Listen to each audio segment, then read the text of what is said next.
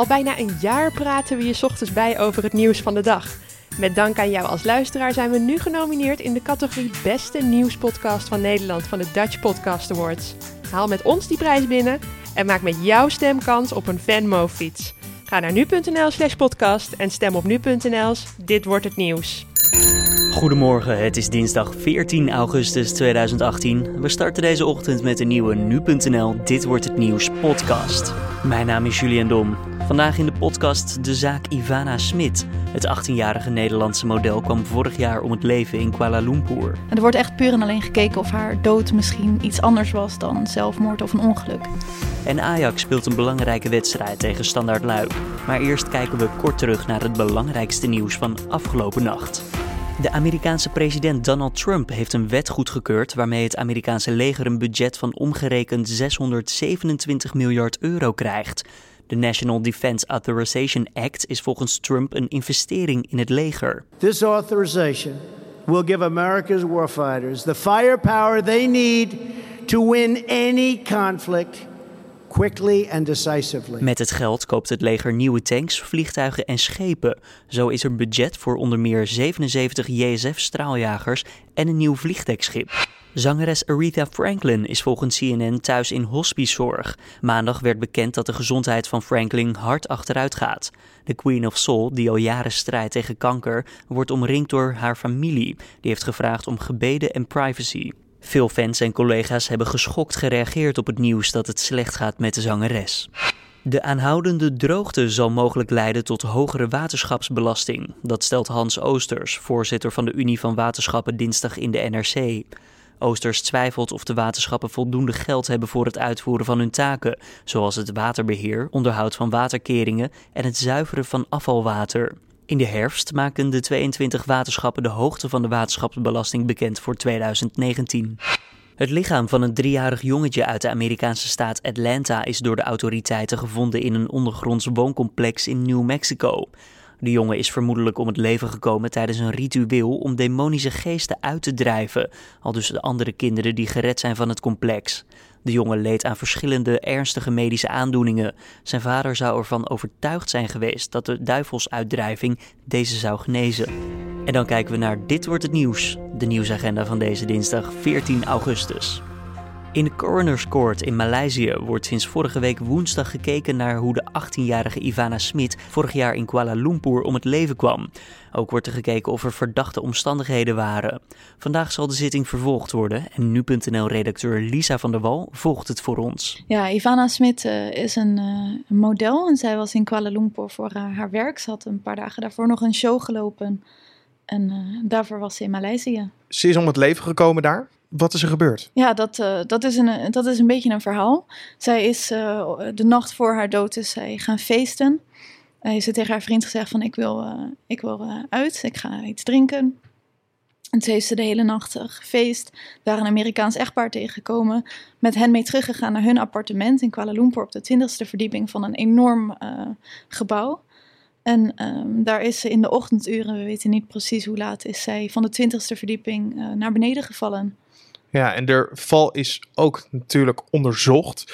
Tijdens het onderzoek werden verdachte omstandigheden gevonden, toch? Nou, dat is niet helemaal waar. Uh, de politie daar heeft onderzoek gedaan. Wij weten niet heel veel van dat onderzoek, omdat uh, hun dossier is daar nog. Wij, wij weten niet wat daarin staat. Uh, maar de familie die had direct al het gevoel van, we willen dit eigenlijk verder onderzocht hebben. We hebben hier gewoon veel vraagtekens bij. Dus die heeft uh, uh, zelf onder meer een forensisch patholoog ingeschakeld. Een Nederlandse forensisch patholoog Frank van der Groot. Die heeft onderzoek gedaan, onder meer een autopsie uitgevoerd. En die heeft ook gezien dat zij bijvoorbeeld verwondingen had.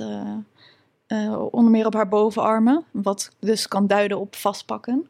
En een verwonding op haar achterhoofd die al is ontstaan voordat zij uh, naar beneden is gevallen. Dit werd onderzocht. Uh, hoe is het daarna eigenlijk, hoe is het verlopen? Is er gelijk, waar we het nu over hebben, over die zittingen, is dat gelijk in werking gesteld? Of? Nee, dat, dat heeft dus nog een behoorlijke tijd geduurd. Uh, het is natuurlijk allemaal in december vorig jaar al gebeurd en de zittingen zijn pas vorige week begonnen. Uh, dat is bij de zogeheten Coroner's Court. Dat is een een eh, speciale procedure in, in Maleisië, waarin dus eigenlijk wordt gekeken of er uh, verdachte omstandigheden zijn, maar er wordt geen schuldige aangewezen. Dus het is eigenlijk een procedure die wij hier niet zo kennen. Hier staat natuurlijk iemand terecht op verdenking van iets. Dat is daar nog niet. En er wordt echt puur en alleen gekeken of haar dood misschien iets anders was dan zelfmoord of een ongeluk. Het is eigenlijk een soort vooronderzoek, kan je het ook wel zeggen. Ja, re- rechtmatig vooronderzoek. Ja, zo zou je het inderdaad kunnen zien. Want eh, Lisa, hoe zijn de eerste zittingsdagen dan verlopen? Ja, dat, is- het is, eh, er zijn inmiddels twee zittingen geweest. Eh, vandaag volgt de derde. Ehm, wat we vanuit de journalisten die daar aanwezig zijn meekrijgen, is dat het allemaal wat stroperig verloopt. Dus vertragingen van een paar uur en gewoon ja, wat onduidelijkheden hier en daar. Eh, dus dat moet wel gezegd worden dat dat natuurlijk ontzettend vervelend is voor die familie. Ehm, voor de rest zijn er eigenlijk nu vooral getuigen gehoord. Dus eh, ehm, politiefotografen, de manager van het flatgebouw waar eh, Ivana om het leven is gekomen. Ja, zo moet je het eigenlijk voor je zien. Tijdens die eerste zittingsdagen, hè, zijn er toevallig ook toen opvallende dingen gebeurd? Nou, wat wel opvallend was, was de manager van het flatgebouw. Die was tijdens de tweede zittingsdag aan de beurt om verhoord te worden. En zij zei wel, eh, op het moment dat haar lichaam, die is op de zesde verdieping terechtgekomen. Dus die, die bewoner die kwam thuis en die dacht, hé, hey, mijn eh, afdak is kapot, wat is hier gebeurd? Eh, manager ingeschakeld, die is gaan kijken en die zegt, die was vrijwel direct naar de twintigste verdieping gegaan. Heeft daar op de deur geklopt, hoorde geluiden binnen in dat appartement van dat Amerikaanse echtpaar. Maar er werd niet open gedaan. En pas uren later is de politie, heeft daar opnieuw aangeklopt en toen werd er open gedaan. En um, zij, die, uh, dat echtpaar heeft verklaard van wij werden gewekt door de politie. Terwijl ja, die manager zegt dus eigenlijk van dat is niet zo, want ik hoorde eerder al geluiden en glasgerinkel. En ja, dus, dus dat is een opvallend detail, want dat, zij suggereert dus eigenlijk van zij waren al eerder wakker dan dat zij zelf zeggen. En er loopt ook nog eens een keer een Nederlands onderzoek, toch? Nou, het is een oriënterend onderzoek uh, vanuit inderdaad de Nederlandse justitie. Um, en vanuit dat onderzoek wordt gekeken van moet er een strafrechtelijk onderzoek gestart worden. Uh, maar daar is nog geen beslissing over, dus uh, daar weten we voor de rest nog niks, uh, Nee. nog niks van. vandaag gaat het dus weer verder, de derde zittingsdag, zoals ja. je al zei. Hoe, hoe zal het lopen, denk je? Nou, dit is nu nog lastig te zeggen. De, de informatie komt echt druppelsgewijs uit, uit Maleisië. we weten wel dat het Amerikaanse echtpaar nog opgeroepen zal worden als, als getuigen. Uh, dus die verwachten we nog. Uh, waarschijnlijk, wat ik voorbij is gekomen, is dat dat woensdag gebeurt. Uh, maar het moet nog uitwijzen of dit echt inderdaad zo gaat zijn. En voor de rest zijn in totaal, is goed om te zeggen, acht zittingsdagen tot en met 24 augustus. En dan gaat de, de rechter daarna kijken of er dus inderdaad misschien uh, andere mensen zijn betrokken bij haar dood. Ja, en dan komt er weer een ander proces. Nou, dan moet de openbaar aanklager in Maleisië dus beslissen of er iemand vervolgd moet worden of niet. Je hoorde nu.nl-redacteur Lisa van der Wal. Het zal vandaag een belangrijke avond worden voor Ajax. Zij spelen de return in de wedstrijd tegen Standard Luik. Een belangrijke wedstrijd omdat de inzet een ticket naar de laatste kwalificatieronde voor de Champions League is.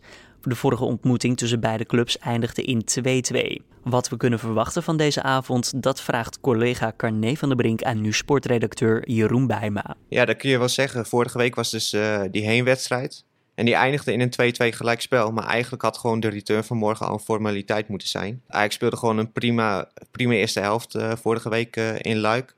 Stonden daarin ook op een 2-0 voorsprong door doelpunten van Huntelaar en Tadic.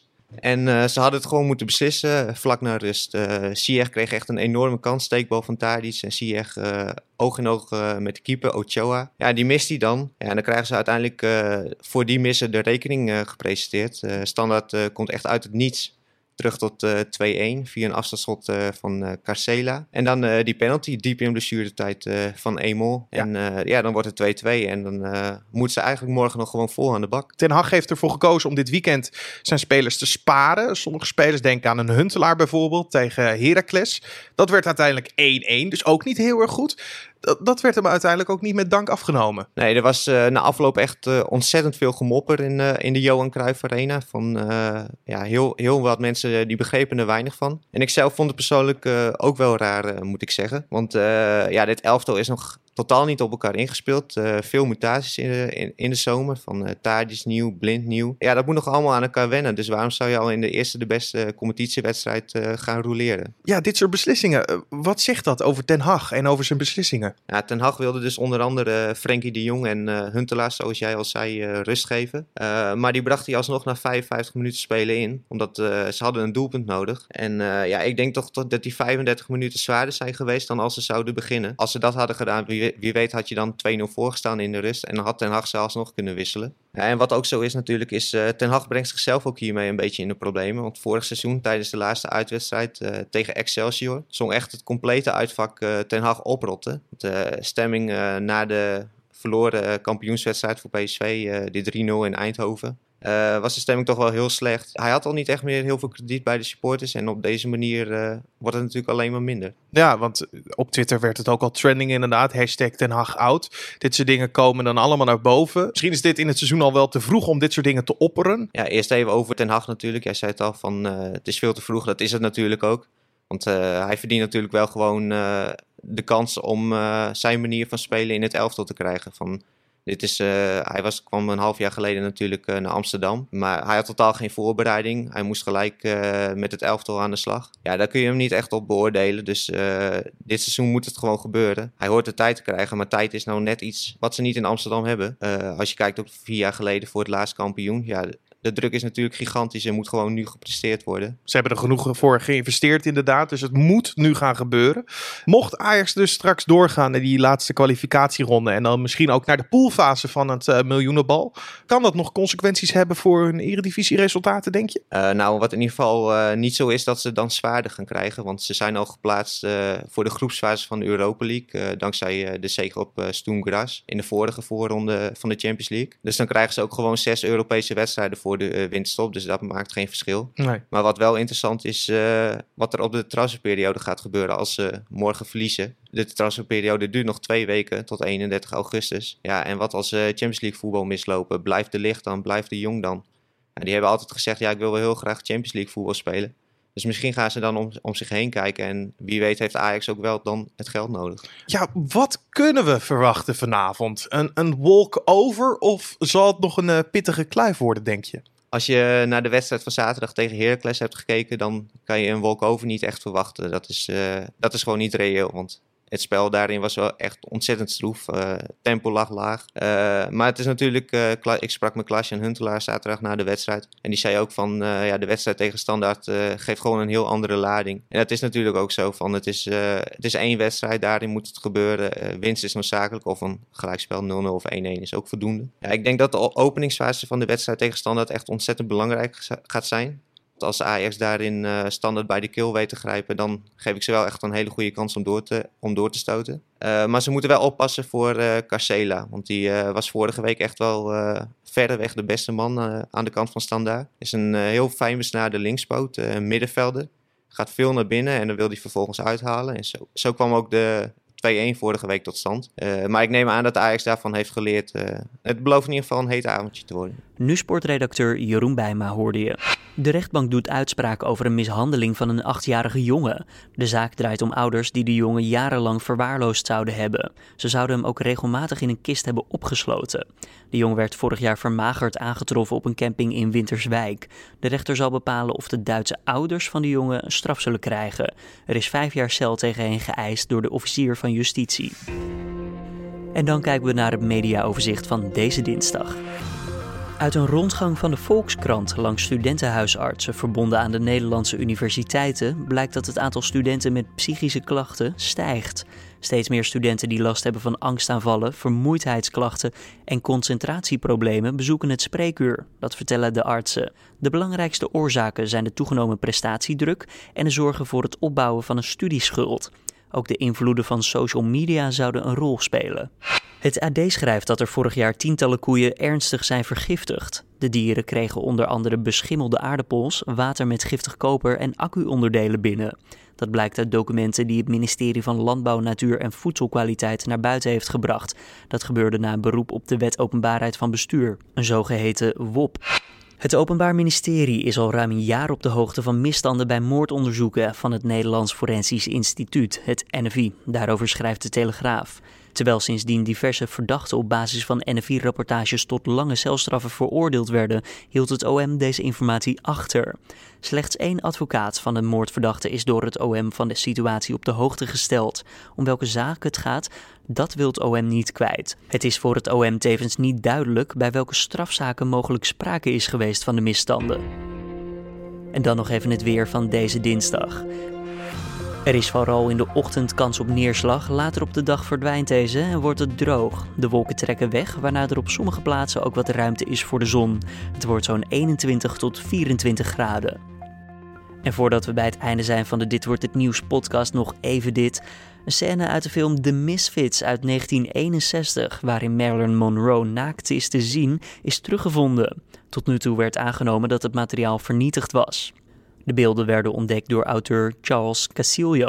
Hij deed de fonds tijdens onderzoek voor zijn boek Monroe: The Private Life of a Public Icon.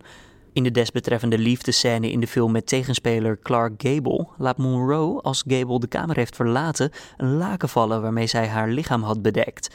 Als de scène in de film zou zijn gebruikt, zou het waarschijnlijk de eerste keer zijn geweest dat een Amerikaanse actrice naakt in een grote filmproductie te zien was. Uiteindelijk vond regisseur John Huston het niet noodzakelijk om de scène ook te gebruiken in de film. Wat er nu zal gebeuren met het gevonden materiaal is nog niet bekend. Dit was dan de Dit wordt het nieuws podcast van deze dinsdag 14 augustus. De Dit wordt het nieuws podcast is genomineerd voor de Dutch Podcast Awards. Wil je ons helpen deze prijs te winnen? Stem dan eventjes via nu.nl/podcast. Je vindt de podcast maandag tot en met vrijdag om 6 uur ochtends op nu.nl. En je kan ons ook altijd feedback sturen. Doe dat via je eigen favoriete podcast-app of stuur even een mailtje naar redactie.nu.nl. Mijn naam is Julian Dom en voor nu, tot morgen.